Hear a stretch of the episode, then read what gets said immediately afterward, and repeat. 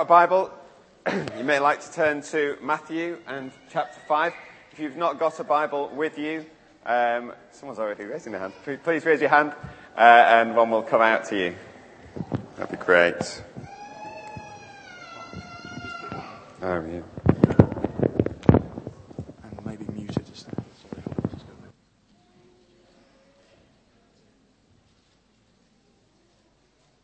Oh, thank you.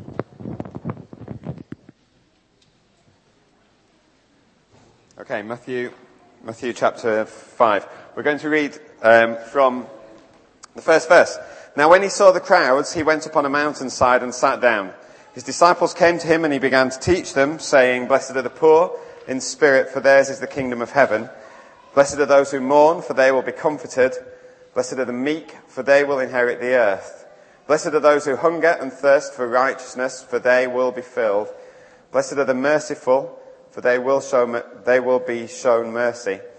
Blessed are the pure in heart, for they will see God. Blessed are the peacemakers, for they will be called sons of God. Blessed are those who are persecuted because of righteousness, for theirs is the kingdom of heaven. Blessed are you when people insult you, persecute you, and falsely say all kinds of evil against you because of me. Rejoice and be glad, because great is your reward in heaven. For in the same way they persecuted the prophets who were before you. Um, apart from last week when I spoke on something differently, um, the last few times when I've been speaking uh, to the church, we've been looking at these beatitudes, um, and we've covered the first um, four. Uh, we now come to the fifth one, which is "Blessed are the merciful, for they will be shown mercy." So that's what we're going to be looking at this morning. Blessed are the merciful, for they will be shown mercy. First of all, we need to know what, what mercy is. Um, some people may be confused about this. Like Timmy. Timmy was a six-year-old boy uh, that his mum loved very much, and she was quite concerned about him, and worried about him a bit.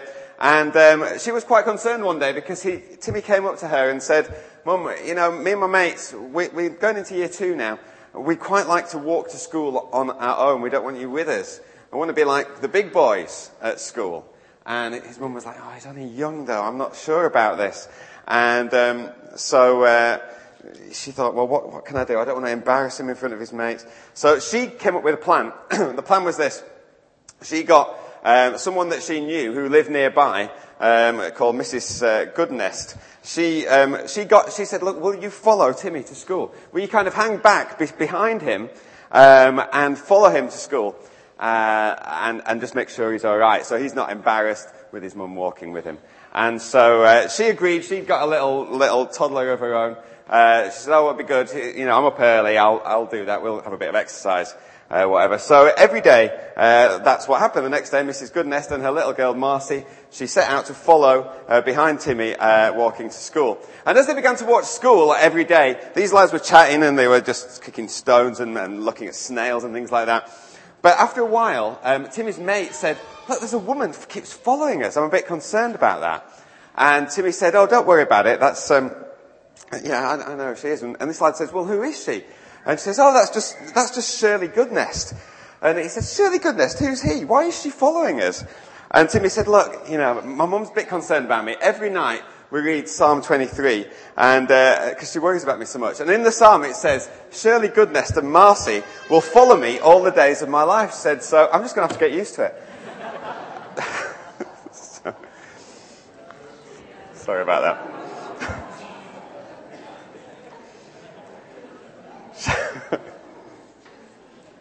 so maybe this afternoon's meeting will be a little bit shorter.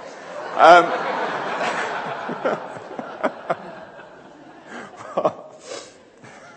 it might well be.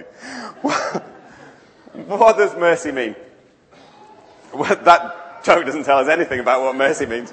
Um, mercy. What's the difference between mercy and grace, for example? Well, grace, grace is love shown to us when love isn't deserved.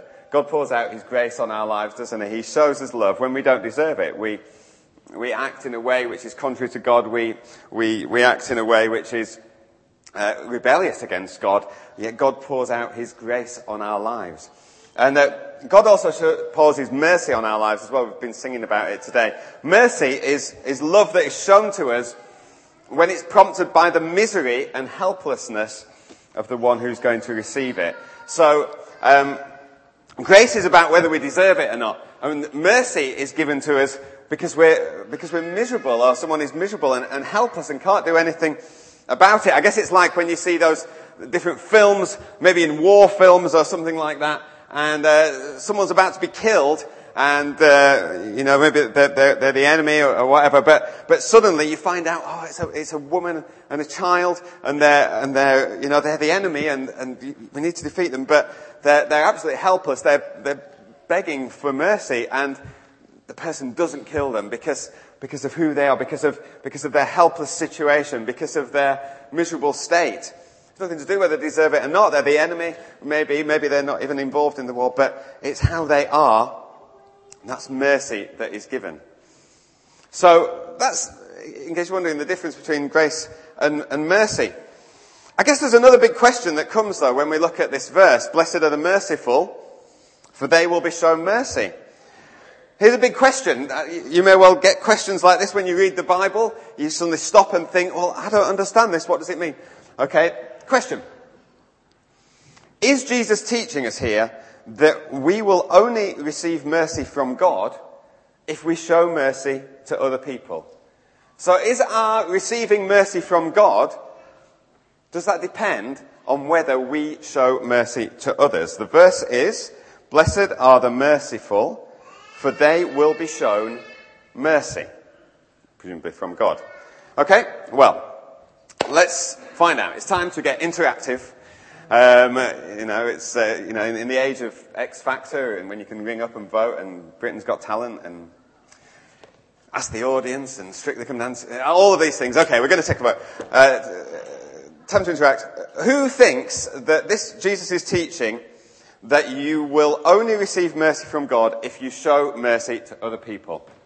Okay, if you're confident enough that you think that's true, just Put your hand up. I won't say who it is. No one thinks that. One or two think that. Okay, that's cool. All right. Who thinks definitely that that's not what Jesus is teaching? He's not teaching that. Okay. Well, that's got, that's the winning so far. Okay. We'll see. We'll see. Let me read a few because it's good to look at other passages, isn't it? Let's flick over to Matthew 6, verse 14. Matthew 6, verse 14. This is at the end of the Lord's Prayer. Jesus says, for if you forgive men when they f- sin against you, your heavenly Father will also forgive you. But if you do not forgive men their sins, your Father will not forgive your sins. Okay. Anyone change their mind? Has anyone changed their mind and thinks that Jesus is teaching that you have to forgive other people if you're going to be forgiven by God, or if you have to show mercy to other people if you're going to show mercy to God? It's the same kind of thing, isn't it? Anyone change their minds? A few are looking a bit worried. Let's look at Matthew 18. Matthew 18. Verse 21. Bit of a longer passage this. Parable of the unmerciful servant. Um, we'll read from uh, this, uh, from verse 23. The kingdom of heaven is like a king who wanted to settle accounts with his servants. As he began to settle uh, the settlement, a man who owed him 10,000 talents was brought to him. Since he wasn't able to pay, the master ordered that he and his wife and children uh, and all that he had be sold to repay the debt. And the servant fell on his knees before him. Be patient with me, he begged, and I'll pay back everything. The servant's master took pity on him, or had mercy on him, cancelled the debt, and let him go. But when that servant went out, he found that his fellow servants, one of his fellow servants, who owed him a hundred denarii, he grabbed him and began to choke him. Pay back what you owe me, he demanded. His fellow servant fell to his knees and begged him, Be patient with me and I'll pay you back. But he refused. Instead, he went off and had the man thrown in prison until he could pay the debt. When the other servants saw what had happened, they were greatly distressed and went and told their master everything that had happened. Then the master called the servant in. You wicked servant, he said, I cancelled all that debt of yours because you begged me to. Shouldn't you have had mercy on your fellow servant just as I had on you? In anger, his master turned him over to the jailers to be tortured until he should pay back all that he owed.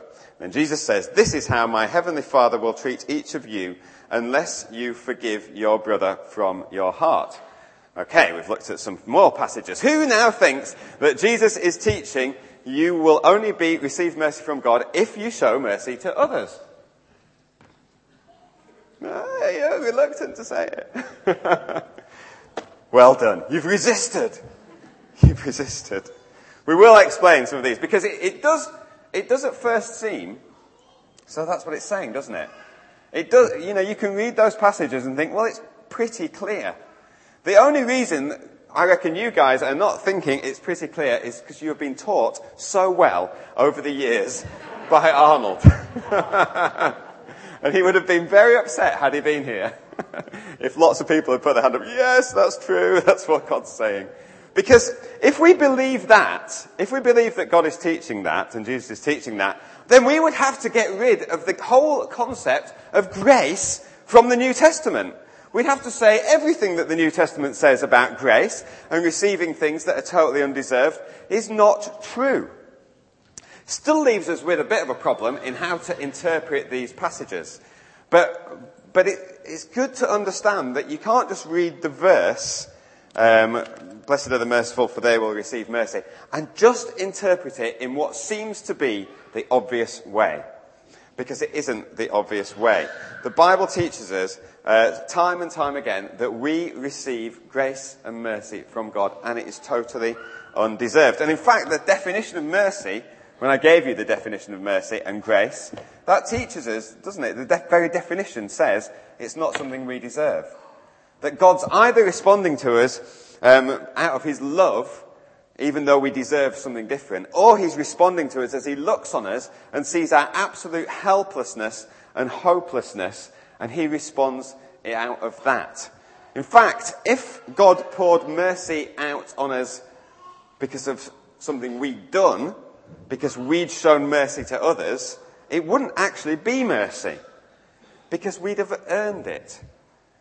If we, if it, if it, do you get what I mean? If he says, if God's looking at us and said, oh, they've shown mercy to this person and this person and this person and this person, therefore I will pour mercy out on them, what he's really saying is they've earned it.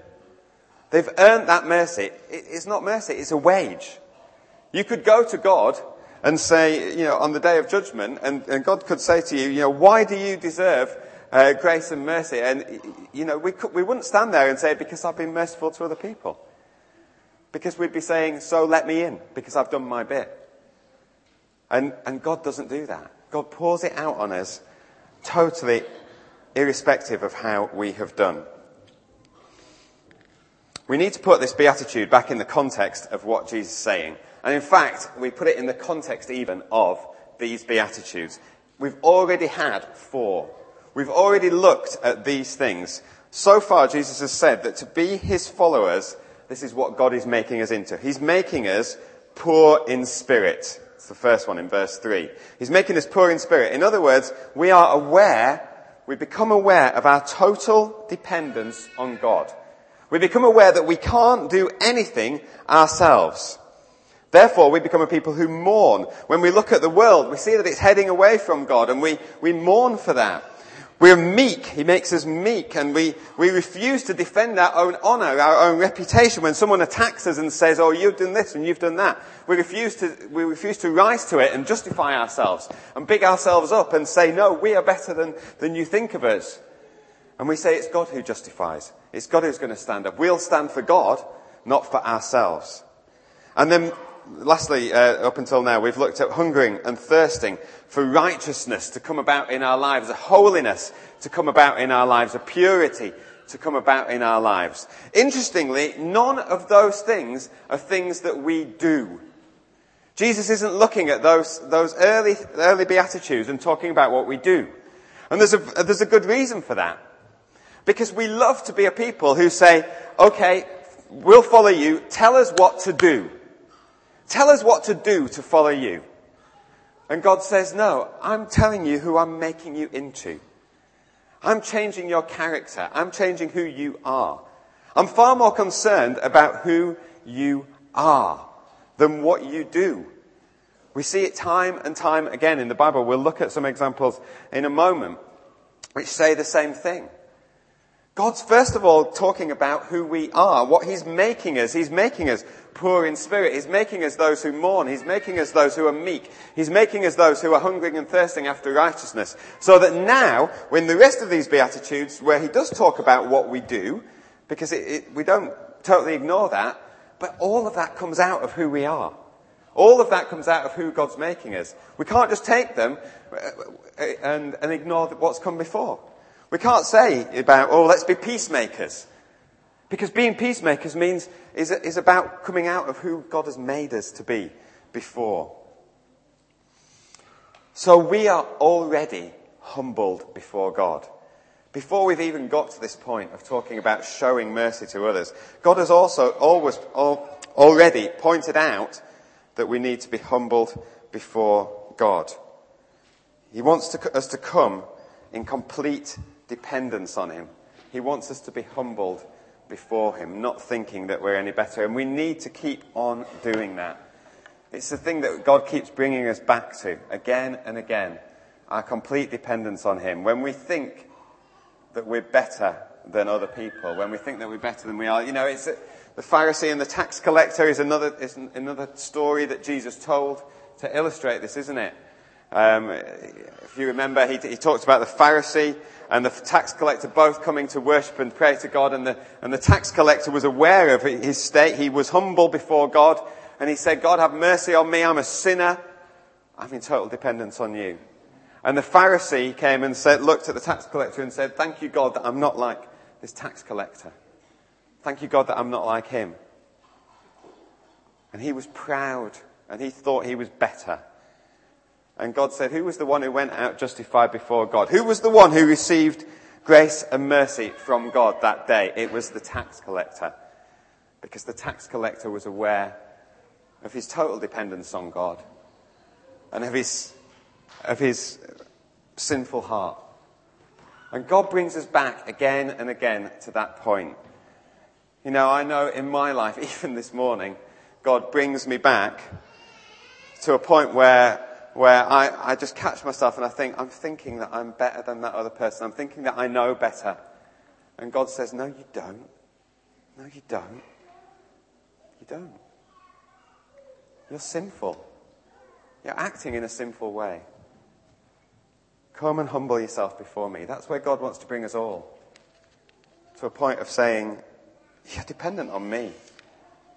You're like that person who is weak and helpless, even if you don't know it, that's who you are.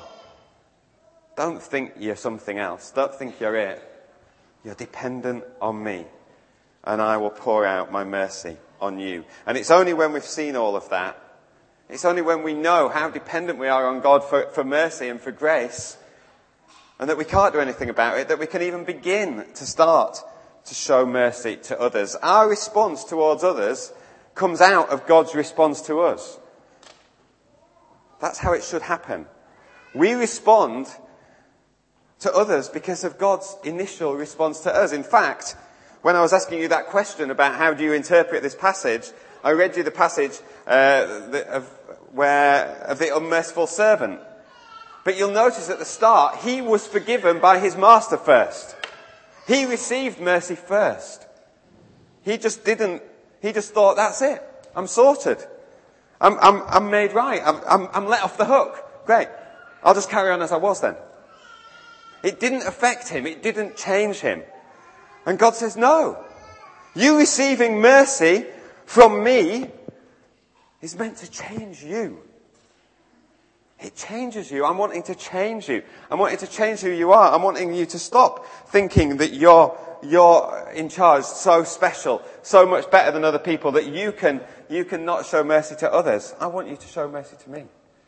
And so it's when we don't recognize that that we block God's love for us. That we're, that we're saying we don't need you anymore, God. We're made right. We're okay.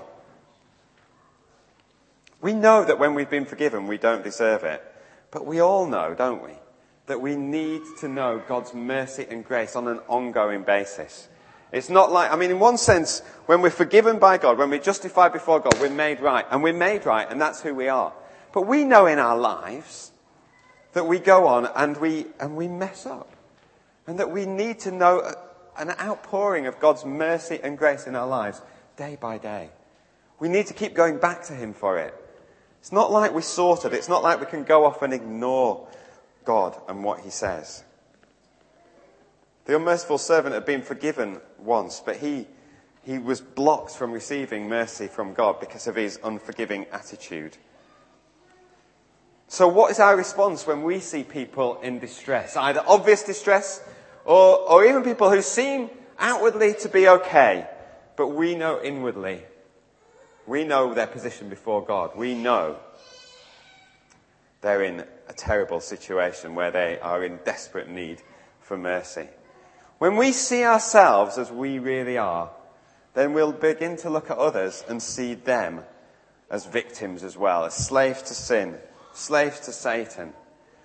Yes, they'll be, they're also living wrong lives and, and we, and we, that's justice that we, that we're concerned about. We'll come on to that in a moment. But we, we don't just come with the, well, you're doing wrong. You're a sinner.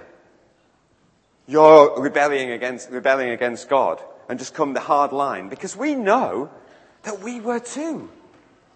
How can we stand and judge other people and say, well, you should be doing this and you should be doing that when we were in exactly the same situation? We've received grace and mercy from God. So we can look at others and think, they're doing these things. They're living a life apart from God. But they're slaves to sin. They can't actually do anything about it. Satan has deceived them. And so we, our hearts are full of compassion. Instead of disliking people when they do certain things or, towards us, we begin to pity them. Jesus, of course, is our ultimate example. And Jesus on the cross shows this mercy in such amazing ways. Jesus, Luke 23, and um, verse 34. Uh, let's read from verse 32. Two other men, both criminals, were also led out to be executed. When they came to the place called the skull, where they, there they crucified him, along with the criminals, one on his right and the other on his left. Jesus said, Father, forgive them, for they do not know what they are doing. That was Jesus' response. The Son of Man, the Son of God, perfect, never sinned, being crucified along with common criminals. People dividing up his, for his clothes, gambling for them, divide, casting lots. And Jesus' response, he doesn't look at them and see what they're doing to him. He doesn't feel aggrieved. He doesn't say, how dare they do this? His response is, Father, forgive them they don't know what they're doing. They don't know what they're doing. They're slaves to sin. The enemy has deceived them. And he's saying, Father, have mercy on them. Have mercy on them. Don't punish them for what they're doing. And of, of course, the demonstration of, of Jesus dying on the cross was the act of love that enabled the Father to forgive and to pour out this mercy because he, because the justice that is equally needed was poured out on Jesus himself. And Jesus took it. He said, Father, forgive them. Forgive them. Stephen was the same. Stephen, the first Christian martyr, in the early chapters of Acts, Acts chapter 7, um, and verse 54, it says, When they heard this, they were furious and gnashed their teeth at, at, Stephen. But Stephen, full of the Holy Spirit, looked up to heaven and saw the glory of God. And Jesus standing at the right hand of God. He sees Jesus. Jesus has been through this. He knows that. Look, he said, I see the heaven open and the Son of Man standing at the right hand of God. And at this they covered their ears and yelled at the top of their voices. And they rushed at him, dragging him out of the city. And they began to stone him.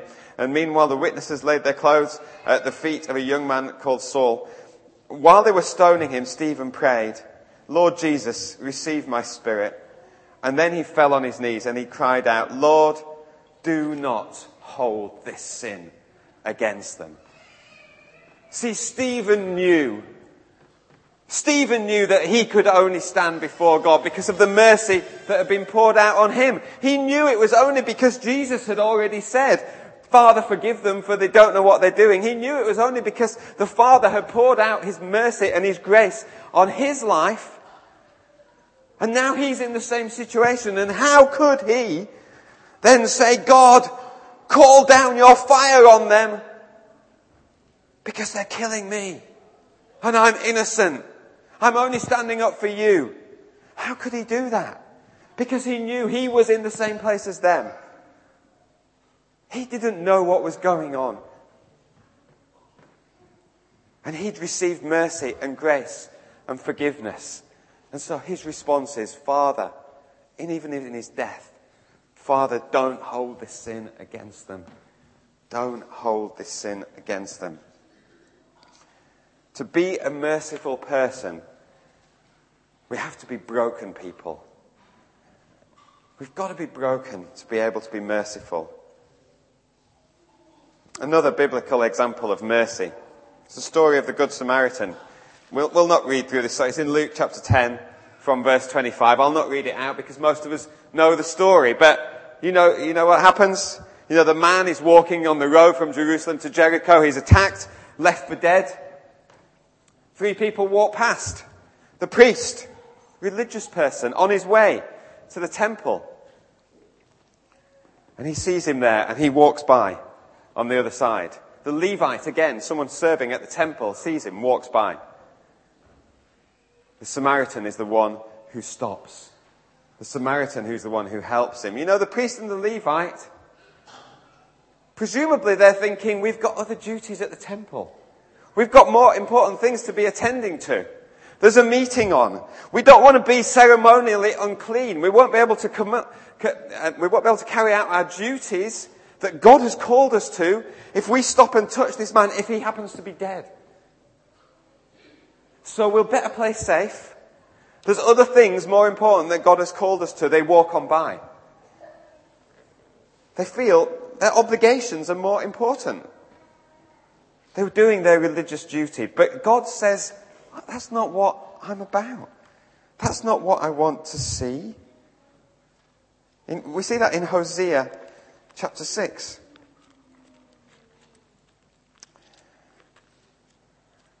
Hosea chapter 6 and verse 6. Let's, let's read from verse 4 again. This is God. What can I do with you, Ephraim? What can I do with you, Judah? Your love is like the morning mist, like the early dew that disappears. Therefore, I cut you into pieces with my prophets. I killed you with the words of my mouth. My judgments flashed like lightning upon you. For I desire mercy, not sacrifice, an acknowledgement of God rather than burnt offerings. He's saying, I'm, I'm, not, I'm not concerned about you doing the right thing. I'm not concerned about, oh, I've sacrificed this. I've given the correct offering at my altar. God's saying, I'm concerned about your heart. I'm concerned about what's in your heart. What's in your heart will be shown out by mercy towards people. He says your love, he describes it as being like the morning mist, like the early morning dew. Your love for me is there for, for a brief moment, then it's gone. Then it's just dry formality doing the right thing, living the right way. That's not what I want, says God. I don't want you just doing the right thing, turning up to the meetings because that's what you're supposed to do, living in the right way because that's what people say to you. Just getting on with your own life, being, you know, justifying yourself the rest of the time, not dependent on me, not coming to me, not having that love in your heart. I'm not about empty formality. I want to see something living in your heart, a love for me, which will be shown by mercy to other people. Jesus quotes this same verse in Matthew chapter 9, um, from verses 10 and 12. Um, he was spending time with sinners and tax collectors and, and eating with them. The Pharisees uh, saw that there's a problem. Um, so uh, it says Jesus is having dinner at Matthew's house. Many tax collectors and sinners came and ate with him and his disciples. When the Pharisees saw this, they asked his disciples, why does your teacher eat with tax collectors and sinners? On hearing this, Jesus said, it's not the healthy who need a doctor, but the sick. But go and learn what this means. I desire mercy, but not sacrifice. For I've not come to call the righteous, but sinners. So Jesus is pointing out to these religious leaders, he says, look, you know, it's in your scriptures. Go and learn what it means. This is what God's saying to you.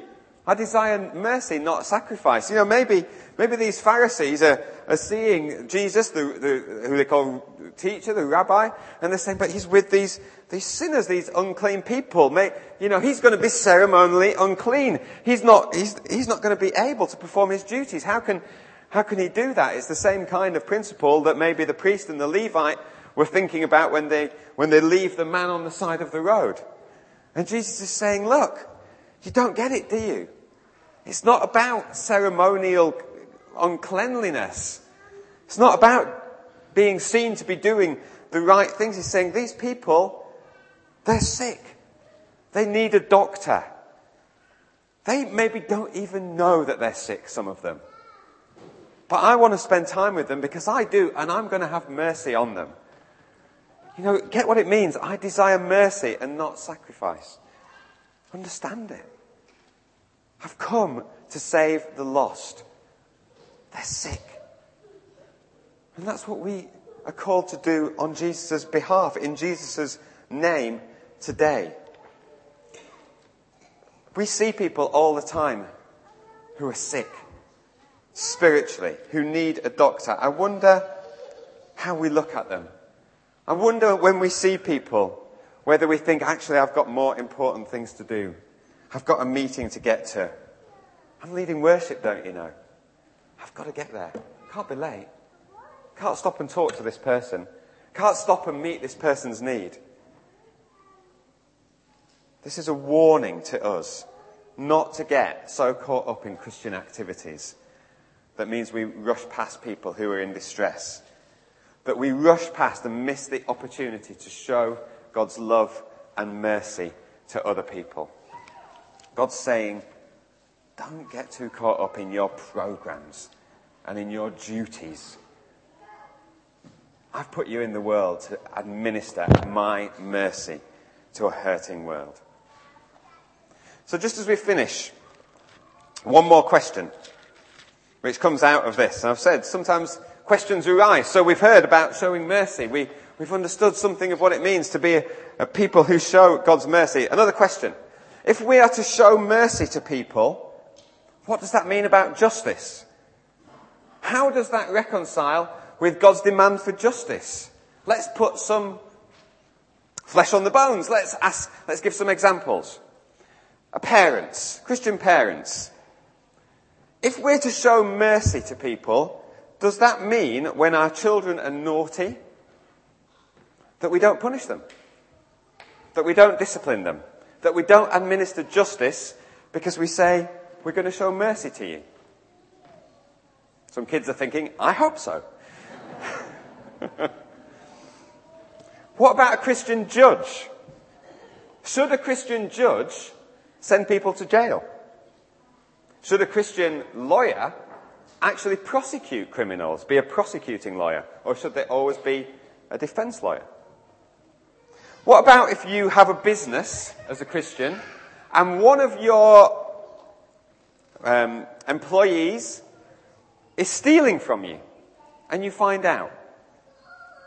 Should you sack them? Or should you show mercy and not sack them? What about in the church? Leaders in the church.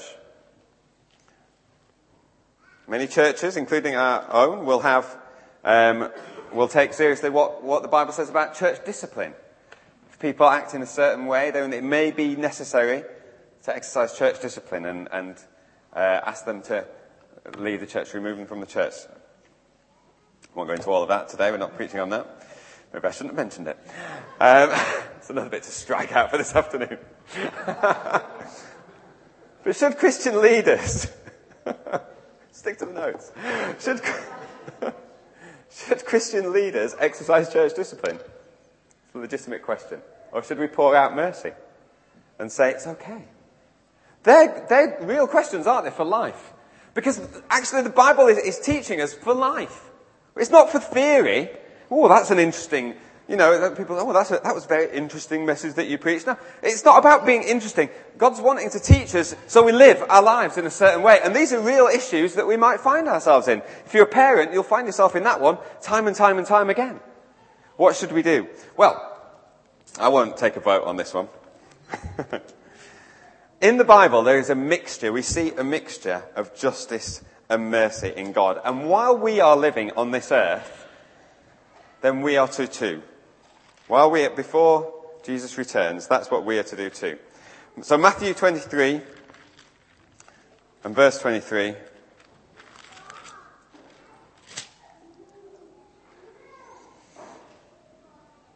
Uh, Jesus says, Woe to you, teachers of the law and Pharisees, you hypocrites, you give a tenth of your spices, mint, dill and cumin, but you've neglected the more important matters of the law, justice, mercy, and faithfulness. You should have practiced the latter without neglecting the former. You blind guides, you strain out a gnat, but you swallow a camel. So again, Jesus is talking about mercy here. He's talking about the Pharisees who are making sure they do everything exactly right. So they're measuring the exact amount of spices that they're going to tithe to make sure they've given God exactly one tenth. And Jesus is saying, oh, you're so picky about this, but what about things like mercy? But he doesn't just say, what, what about things like mercy? He says, what about things like mercy and justice and, and faithfulness?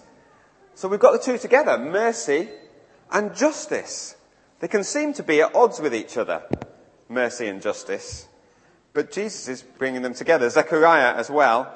Um, Zechariah chapter 7 verses 9, uh, chapter 7 and verse 9. That's a, Zechariah is one of those nightmare ones to find in the Bible. You think you found it and then you've got Zephaniah. Zechariah chapter 7 and verse 9 says, oh, this is what the Lord Almighty says, administer true justice, show mercy and compassion to one another. So again, together, administer true justice. In other words, people, it isn't just like, oh, anything goes. Can do whatever you want. Administer true justice. Show mercy and compassion to one another. They go together. And so you might say, well, how do we do that? How do we know what situations to show justice and how do we know what situations to show mercy? It's too confusing. Well, it isn't always clear cut and that's why we walk in a relationship with God. Because it's not about laws. We can't set out in this situation you do this, in this situation you do that. We walk with God. We're close to God. And as we worship God, as we know God, and as we come, we are to show mercy, but also alongside showing God's justice to people. Telling people and showing people that actually it isn't about do whatever you want and everything will be okay. Because God has got standards that we all fail. God is a holy God and desires a holy people. And we all fail, but we equally can then say, but we all fail. And so we can show God's mercy as well. When we administer justice, we do so knowing our own failings, knowing our own poverty of spirit. We don't come with an uncaring and a superior attitude. So when we're disciplining our children because they've done wrong, we do so knowing, oh, but we do wrong all the time as well. We are in the same position, so we discipline them, we bring justice. But we don't do it gladly or with a lightness of heart. We do it with a heaviness of heart. And we do it because we know that that's the right thing to do to train them. But we do it knowing our position before God as well. And when we are in a work situation and we have to bring about some work discipline for something if we're an employer, we do so in a caring way, which, which shows understanding and is quick to bring back and forgive. We walk with God. It's not, it's not a clear cut. But we walk with God because we know on the day of judgment we're going to stand before God. And we're going to know that the only reason we're accepted in His eyes is because of His mercy. And that mercy was coupled with perfect justice. God didn't say, I'm going to show mercy, therefore I'm just going to let everyone off. The world's rebellion against me, therefore off you go. It's alright, I'll welcome you in. Neither does God come and say, you're sinners and therefore it's your own fault. I'm doing nothing about that. It's of your own making. No. God comes and in the only way he could satisfies perfect love, perfect justice, perfect mercy. And he sends his son to come and live amongst us, to live a perfect life, to be the only one who never deserved punishment, never had to stand before God and face his justice, stand before his Father. And yet God said, and he went willingly, and yet God says, and it's on you I'm going to pour out my wrath, my anger. It's on you that I'm going to satisfy perfect justice. And at the same time, I'm going to show mercy to a world that is in desperate situation. And that's where we find ourselves. And that's where we come time and again to the foot of the cross to see this God of love. And we say, God, we deserve none of this. And you poured out your mercy on our lives.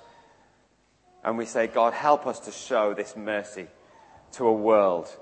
Even when people are annoying us, even when people are doing wrong, even when we think there's other things to do, stop us in our tracks, Lord.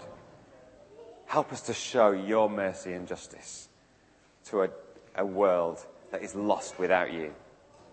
Let's pray.